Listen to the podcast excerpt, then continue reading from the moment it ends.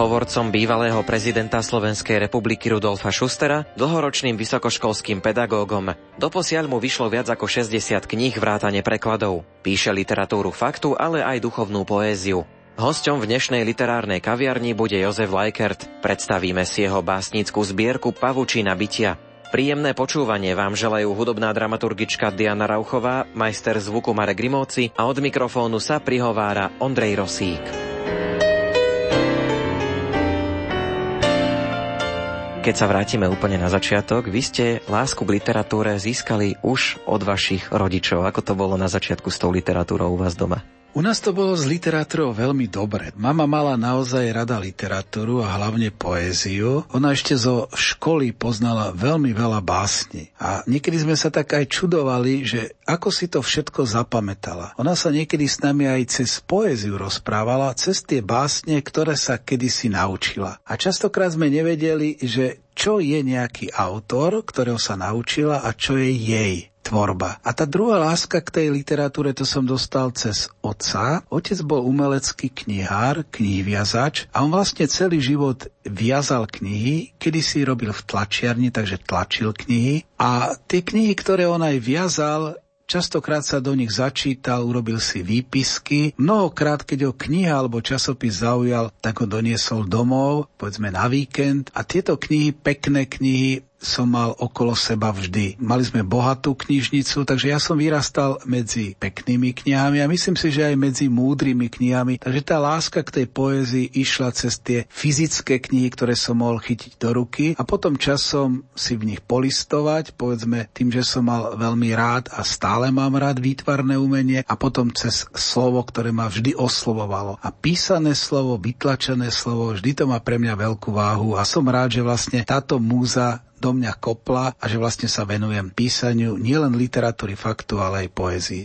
Aké je to prepojenie literatúra, faktu a poézia? K čomu sa viac prikláňate? Ono vždy záleží od toho, na čo mám chuť čo by som chcel napísať, alebo aký mám program, zámer. Vždy to je niekoľko rokov dopredu, ale myslím si, že vo svojej podstate som hádam básnik viacej ako autor literatúry faktu, ale aj jeden žáner, aj druhý žáner mám rád. Sú to naozaj odlišné spôsoby spracovania. Predsa na tú poéziu človek nemusí chodiť do archívov, nemusí študovať. Stačí, aby človek bol citlivý, vnímavý, aby vnímal tento svet, stretnutia, kontakty s ľuďmi a ono sa to potom už píše, tak v úvodzovkách povedané trochu aj samo. Ale tú literatúru faktu musí človek veľmi, veľmi pracne častokrát naštudovať. A keďže ja robím orálnu históriu prevažne, tak cestovať medzi ľuďmi, spovedať ich, nahrávať si to, vyberať. Takže je to trochu odlišné, ale aj k jednému žánru, aj k druhému žánru mám veľmi blízko. A myslím si, že toto prepojenie je pre mňa ideálne, pretože ja som pôsobil ako novinár, pôsobil som ako vedecký pracovník v Historickom ústave Slovenskej akadémie vied, takže k jednému aj druhému mám blízko. Mňa raz príjemne prekvapilo, keď Vojtech Kondrot, veľký slovenský básnik a prekladateľ, mi hovorí, keď čítam tvoju literatúru faktu, tak ja to vidím, že to napísal básnik. A myslím si, že je to dobré, pretože tá literatúra faktu alebo aj vedecké práce, štúdie by mali byť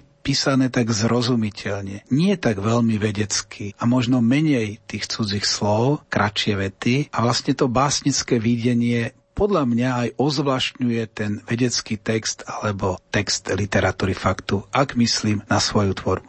Vy ste autorom duchovnej poézie. Aká bola tá vaša cesta k Bohu? Cesta k Bohu je vždy ťažká, možno trnistá, ale v tom je možno ako pekná. Ja som naozaj vyrastal také hlboko veriacej kresťanskej rodine, takže rodičia nás naozaj viedli láske k Bohu, chodeniu do kostola, aj keď možno boli obdobia, že človek stratil toho Boha a zase ho musel hľadať, ale zase to stretnutie, to zblíženie zase bolo pekné, bolo poznášajúce a možno dodával silu aj na to, že keď ho zase o nejaký čas trochu stratím, že sa stretneme.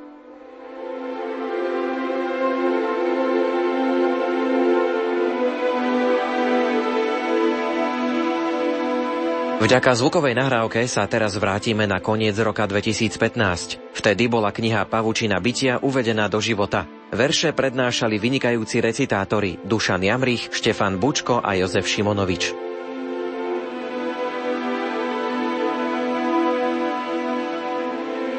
Pane môj, Všetko, čo žijem, navyše ako by bol nesplatený dlh. Pod nohami mi vrzga ako nové topánky kolíska z hliny. Z nej ma tížko vybrali a ešte tichšie do nej vložia. Podľa čoho ma budeš súdiť? Podľa toho, čo som urobil? Alebo podľa váhy kríža, ktorý nosím na pleciach? Celý život som pocestný na polceste k Tebe. Zblúdený, ale nezablúdený.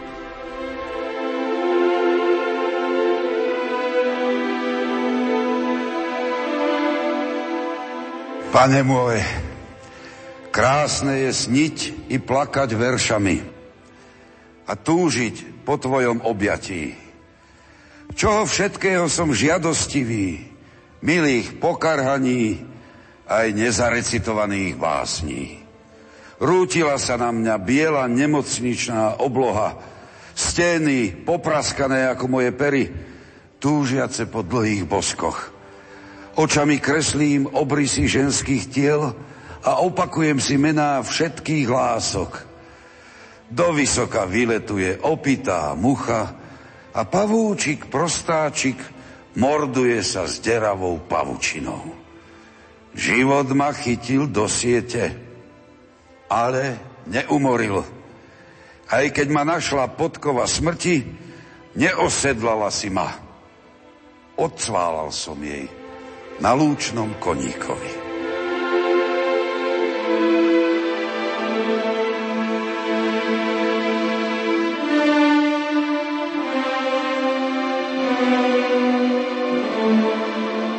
Pane môj, ako by som vysel s tebou na kríži. Náhý, vyzlečený z myšlienok. Bolesť kričí ako najťažšie bremeno lásky. Zmeťa vôbec hodný? Náš život je vyoraná brázda zo severu na juh, aby si vtáci nepomýlili cestu späť. Všetko nezasype čas. A nie všetko odkryjú archeológovia. Kríž navždy zostane najhlbšou vrázkou.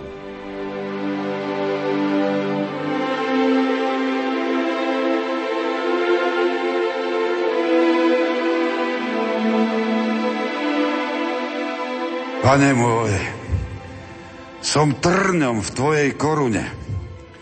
Aj keď nechcem, bolím ťa. Všetci sme širokou medzou a udupanými studničkami.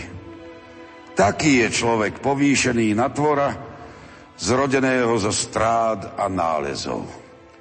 Veľa nepotrebujeme a aj to málo nám nikdy nepatrilo. Misky váh sa tak či tak preklopia na jednu stranu a v duši po nás zostane mlkvosť tichých pavučín.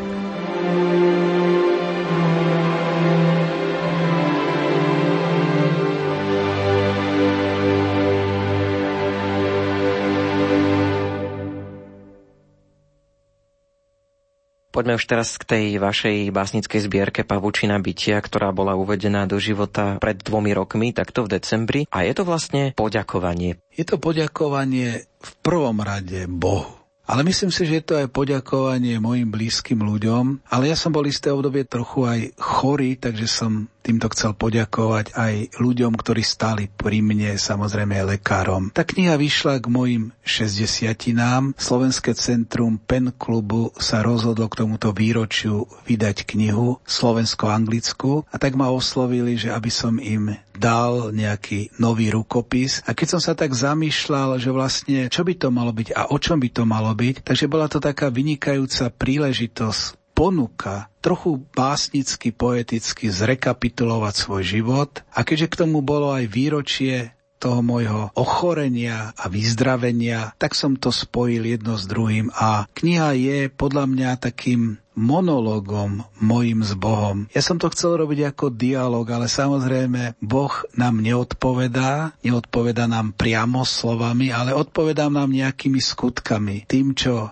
sa podarí, nepodarí. Takže je to monológ, ale ja hovorím, je to dialog s tým najvyšším. V monológu alebo v dialogu tak je dôležité oslovenie. A keď som si čítal básnickú zbierku, tak každá jedna báseň začína slovami Pane môj, cítil som to, že bude asi pre mňa najpriateľnejšie nejako osloviť toho pána, toho najvyššieho. A skutočne som dlho rozmýšľal, že ako ho budem oslovovať. Neviem prečo tento zvrat jedno slovo, pane môj, sa mi zdalo také veľmi milé, také veľmi úprimné, také presvedčivé, také moje, také, že ja sa s tým Bohom rozprávam a takto ho oslovujem. Takže každá báseň začína pane môj a ja som veľmi rád, že ma to napadlo a že môžem aj niekedy inokedy povedať pane môj ako jedno slovo. Píšete aj báseň venovanú Janovi Pavlovi II. Vy ste sa s Janom Pavlom II. stretli, ale dokonca on vraj aj vaše knihy čítal. Mal som to šťastie, že som sa naozaj s Janom Pavlom II niekoľkokrát stretol. Vždy to bolo tak pracovne a bolo to pre mňa veľmi krásne, veľmi poznášajúce, pretože mal som k nemu hlbokú úctu, hlbokú vážnosť. Skôr ako som sa s ním stretol, poznal som ho cez jeho skutky, cez jeho zmýšľanie, cez jeho literárnu tvorbu. Takže bolo to také nádherné, keď som sa s ním stretol prvýkrát, keď som sa s ním stretol niekoľkokrát. Takže ja to tak rátam, že asi 7-8 krát som sa s ním stretol stretol, ale na tom nezáleží, či to bolo raz alebo viackrát, ale aký zážitok som si zobral. A ten zážitok bol pre mňa naozaj vždy hlboký a pri jednej príležitosti som mu venoval básnickú zbierku Rosa na duši, ktorá bola preložená do polštiny, vyšla v Polsku, slovensko-polsky a bolo to pre mňa také prekvapujúce, keď Svetý Otec túto knihu zobral do ruky a on ju požehnal. Urobil na ňu krížik. Samozrejme, že bol som prekvapený týmto jeho gestom gestom alebo tou jeho milotou. Ale ja som vlastne vtedy si tak uvedomil a hlavne spätne, čo sa udialo v tých sekundách, že ako keby on tú moju poéziu odobril, ako keby ju požehnal, ako keby mi povedal, áno, píš, máš na to, vieš, o čom píšeš, je to pravdivé, je to úprimné. Takže si toto jeho gesto naozaj vážim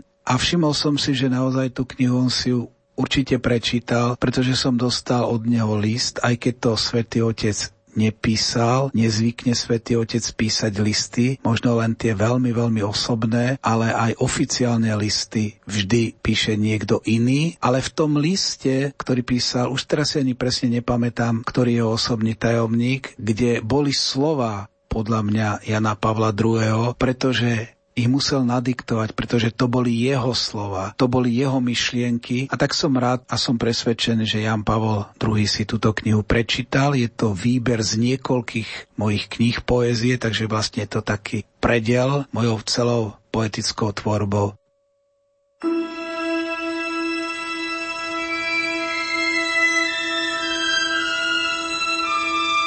V literárnej kaviarni vám predstavujeme duchovnú poéziu Jozefa Lajkerta. Listujeme v knihe Pavučina bytia. Básne opäť zarecitujú Dušan Jamrich, Jozef Šimonovič a Štefan Bučko.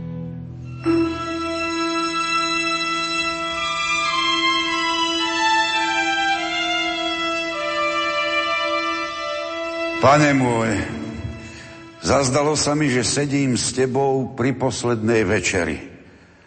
Všade je nezvyčajné ticho, len plamene sviečok vysekávajú do stien naše ustarostené tváre. A ty si ideš vyspievať dušu pod stromy. Potíš sa krvou a zrnkami modlitieb. Noc je na milimeter presná. Plačú aj listy na olivovníkoch. Stačí jeden bosk a Hosana sa zmení na ukryžuj ho. Stále bije na poplach.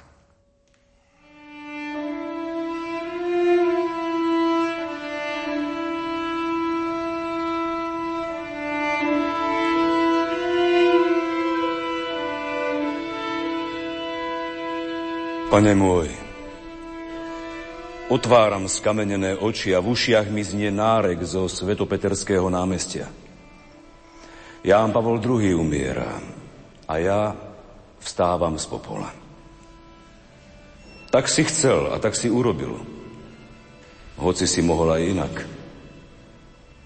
Sedem razy si mi doprial stretnúť sa s ním. Daroval som mu knihu mojich básní v polštine. Spravil na ňu krížik, ako by ma pohľadil po tvári. V tej chvíli mi stiekla po duši najtichšia rosa. Aj kniha sa volá Rosa na duši.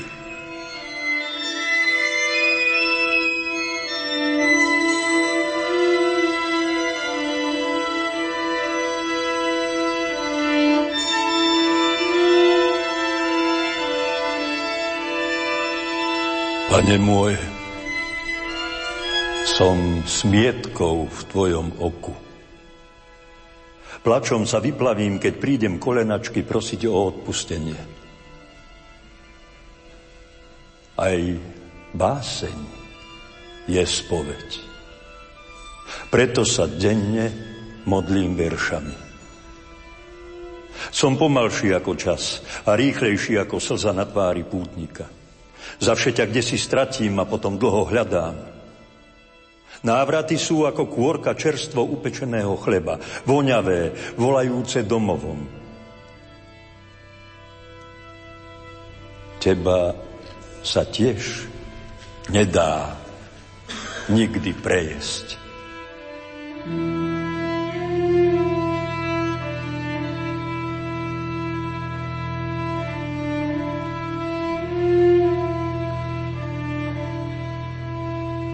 Pane môj,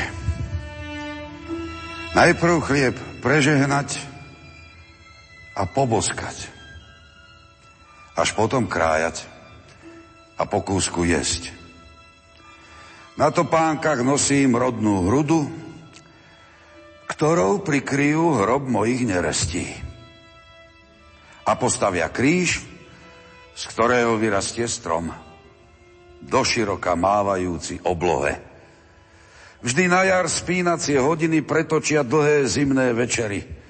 Ani o sekundu sa nepomília a na mieru ušijú svadobný oblek. V tom ma uložia do rakvy, vystlanej vetrom a vencom padajúcich hviezd.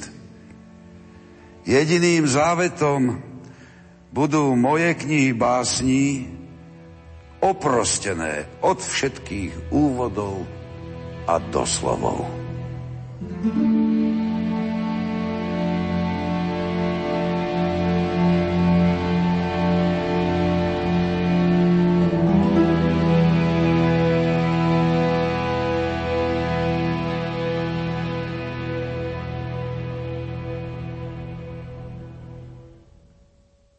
Vráťme sa späť k pavučine bytia. My počúvame básne z tejto vašej knihy, ale nemôžeme vidieť ilustrácie. Kto ilustroval knihu Pavučina bytia? Ilustrácie robil Jozef Jankovič. Žiaľ, pred niekoľkými mesiacmi zomrel a bolo mi veľmi smutno, že tento úžasný sochár, výtvarník, ale úžasný človek už zomrel a nie medzi nami. Naozaj on bol geniálny sochár, geniálny výtvarník. Ja tak trochu tvrdím aj geniálny človek. Urobil tieto ilustrácie a bolo to pekné stretnutie u neho v ateliéri, že tie verše ho oslovili hneď na poprvé. A už vtedy som cítil, že urobí pekné, dobré ilustrácie a naozaj tak, ako sme sa dohodli, v plánovanom čase sme sa stretli a dal mi ilustrácie, ktoré sú trošku také sochárske, sú iné, sú také robustné a v tej robustnosti je cítiť naozaj srdce tohto veľkého výtvarníka Jozefa Jankoviča a ja som rád, že on urobil tie ilustrácie. Táto kniha vyšla v Čechách a tam urobil ilustrácie Pavol Král. Sú to trošku iné, je to malba, ale takisto malba je pre mňa veľmi blízka a teší ma, že o nejaký čas vyjde kniha v Srbsku, srbsko-anglicky, takže hľadáme výtvarníka, pretože mne na ilustráciách skutočne záleží. Ja tvrdím, že básnické zbierky by mali mať nádherné ilustrácie a mám pocit, že mne sa podarilo naozaj tej svojej širokej škále kníh a hlavne tej poézie osloviť vynikajúcich slovenských alebo zahraničných výtvarníkov, ktorí urobili ilustrácie a takto ozvlášňujú tú moju poéziu. A keď je taký súzvuk medzi slovom a výtvarným prejavom, tak je veľký predpoklad, že sa podarí urobiť aj graficky peknú knihu, tak aby zaujala čitateľov. Vaše knihy sú prekladané do svetových jazykov. Spomínali sme už tú polštinu, takisto bola zbierka preložená do esperanta, do švedštiny, do angličtiny. Prekladať poéziu podľa mňa je veľmi zložité. Konzultujú sa mi aj prekladatelia, že ako ste to mysleli, ako to má byť? Vždy som veľmi rád, keď môžem konzultovať, respektíve keď môže prekladateľ konzultovať so mnou ako s autorom. Nevždy sa to darí, pretože keď je prekladateľ kde si ďaleko v zahraničí, ale napriek tomu sa snažím ja s ním skontaktovať, stretnúť, alebo mailovať, alebo telefonovať, tak aby som bol po ruke, aby som mu mohol naozaj vysvetliť, pretože slovenský jazyk je tak bohatý, tak krásny, že často tí zahraniční prekladatelia majú veľký problém tie naše drobné nuancy preložiť. Teraz som mal možnosť v týchto dňoch konzultovať s prekladateľom ktorý preložil knihu do češtiny. A je to jazyk nám najbližší. A naozaj nevedel niektoré výrazy slovenské slovka preložiť adekvátne do češtiny. Takže je to vždy ťažké. Ja si každého prekladateľa mimoriadne ako vážim, pretože viem, že je to ťažká robota a hlavne prekladať moju poéziu, ktorá je postavená na metaforách je tam veľa nových slov, zvratov, že nie je to jednoduché. Ja si pamätám, že švédská prekladateľka mala obrovský problém a nevedel som, ako je to už mám všetko vysvetliť rukami, nohami, kresliť, zvukovo slovne a bolo slovko vymodlené ruky. Naozaj nevedela pochopiť, aké sú to tie vymodlené ruky, pretože tí Švédy nie sú až tak veľmi možno duchovní, ak myslím zbožní, menej chodia do kostola, takže oni nemohli pochopiť tomu zvratu výmodlené ruky. Viem, že to niekoľkokrát aj konzultovala s rôznymi kňazmi vo Švedsku aj iných cirkví, že teda aké slovko by mohla použiť na vymodlené ruky.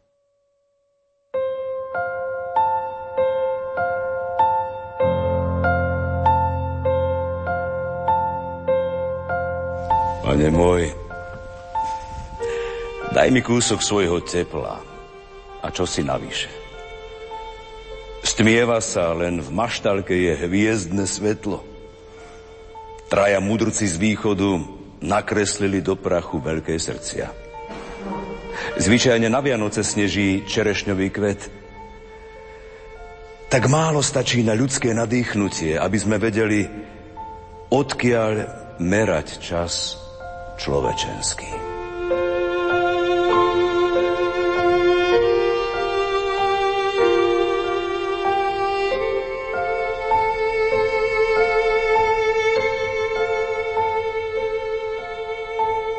Pane môj, každý deň vystupujem k oblakom a rozfukujem kruhy pod okuliarmi. Nepýtam prievozné do väčšnosti, ani nežobroním na rohu ulice. Volám ťa slzou stekajúcou políci, ktorá vymelie najmúdrejšiu vrázku. A ty stále mlčíš ako ryba. Do očí mi padá veniec trňa. Pichá, bolí a pritom tak nežne láska. Najradšej mám tiché sóla a vyvolávanie pomene. Tak nás po jednom budeš volať k sebe.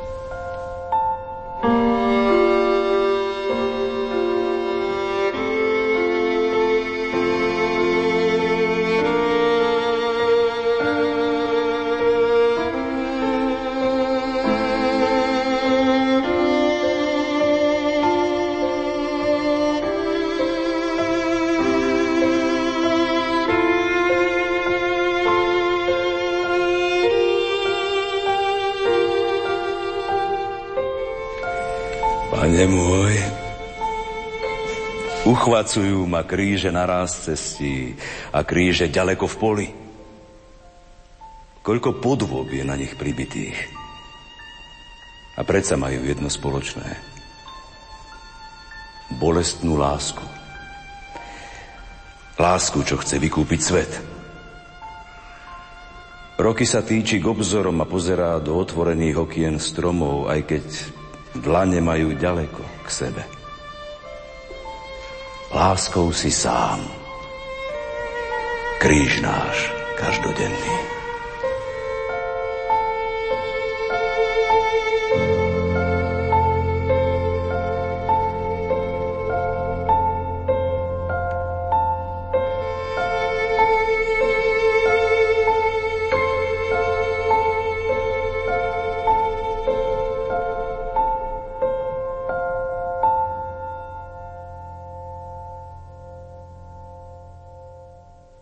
My sa teraz rozprávame o zbierke Pavučina bytia, tá vyšla v roku 2015, ale odtedy ste už vydali aj ďalšiu knižku Osmičky galaxie. Dá sa povedať, že je to pokračovanie Pavučiny bytia?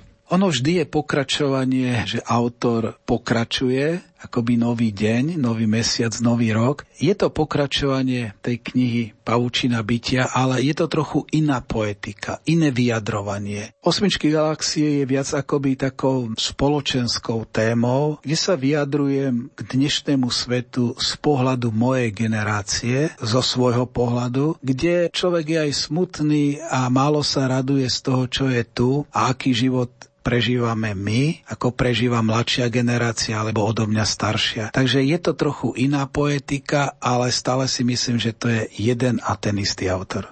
Vo všeobecnosti, keby ste tak mali skonštatovať, čítajú dnes ľudia poéziu, majú dnes ľudia radi poéziu, aké je to postavenie poézie v súčasnej spoločnosti? Mrzí ma, že ju čítajú menej skutočne ju čítajú ako menej a to je na škodu práve v dnešnom čase, ktorý je taký rýchly a ktorý je možno taký zhrubnutý, taký ťažký, necitlivý. Práve si myslím, že by tá poézia mala rezonovať viacej ako keď je čas, obdobie pokoja. Ale nie je to tak. Práve je to ako opačne, že kedysi, keď bolo príjemnejšie žitie, tak sa čítala poézia viacej. Možno aj preto, že nám ju ponúkali viacej v škole, preberalo sa na hodinách literatúry alebo slovenského jazyka alebo na nejakých iných predmetov, aj poézia, aj slovenskí básnici alebo svetoví básnici. Takže sme boli k tomu trochu ináč vedení. Dnešný svet je príliš rýchly, príliš dravý, drsný, ani niet času, aby sme učili v škole, či v základnej, alebo aj na strednej, na vysokej ľudí k tomu, aby viacej milovali poéziu. Takže ja si myslím, že v dnešných časoch sa málo číta poézia a je to podľa mňa na škodu. Čím viacej budeme čítať, tým je väčší predpoklad, že budeme mať k sebe bližšie, budeme aj milší, aj budeme sa možno na svet pozerať inými očami. Takže ja si želám a verím, že tá sinusoida, keď v tomto období poézii sa veľmi nefandí, že príde ten čas, že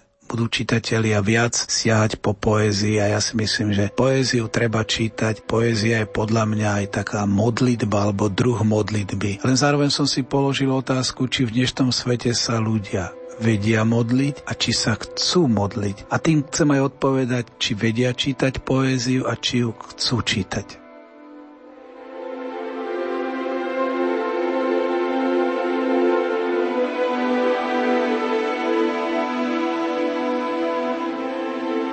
Pane môj, stúpam po krivých schodoch chrámových bližšie k Tebe. Jednou rukou sa pridržam zábradlia hôr a druhou odkvitnutých záhrad – Koľko kľúčov, zavesených na šnúrke detstva, musím stratiť, kým ťa nájdem. Kto vie, čo ma ešte čaká a čo neminie. Len aby to nebol čas nečasu a zablatených topánok. Ale údel zasrienených zvonov najkrajších pozemských hlaholov.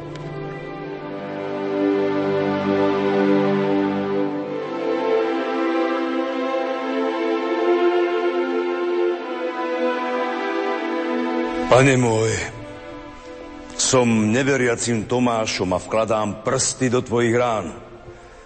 Radšej dva razy vidieť, ako raz falošne uveriť. Z mŕtvych vstanie je kľúčom k viere, odvekej a opravdivej. Zvyčajne slzou platíme za omily a pochybenia a úsmevom za to, čo nás neminie.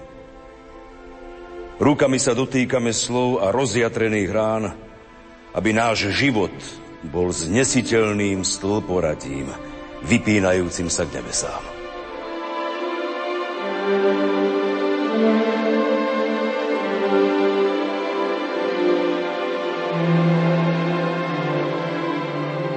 Pane môj, odpust mi moje viny. Aký som, taký som, ale určite tvoj. A tvoj chcem ostať na veky. Nič nemám a ničím nevládnem. I to málo, čo som dostal, som dávno rozdal. Ani klavír nemyslí na všetky tóny, ktorými obdarúva nočnú oblohu. Iba ja mám hlavu plnú hviezd a srdce čerstvej priskyrice. Aký som bol na počiatku, taký nech ostanem. Dolúbiť chcem všetko začaté.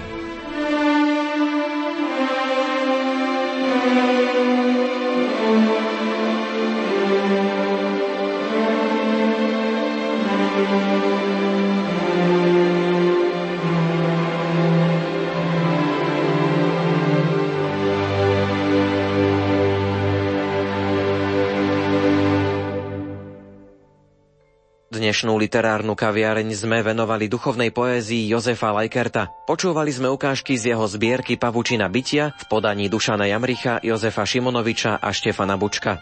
Reláciu pripravili Diana Rauchová, Marek Grimovci a Ondrej Rosík. Do počutia.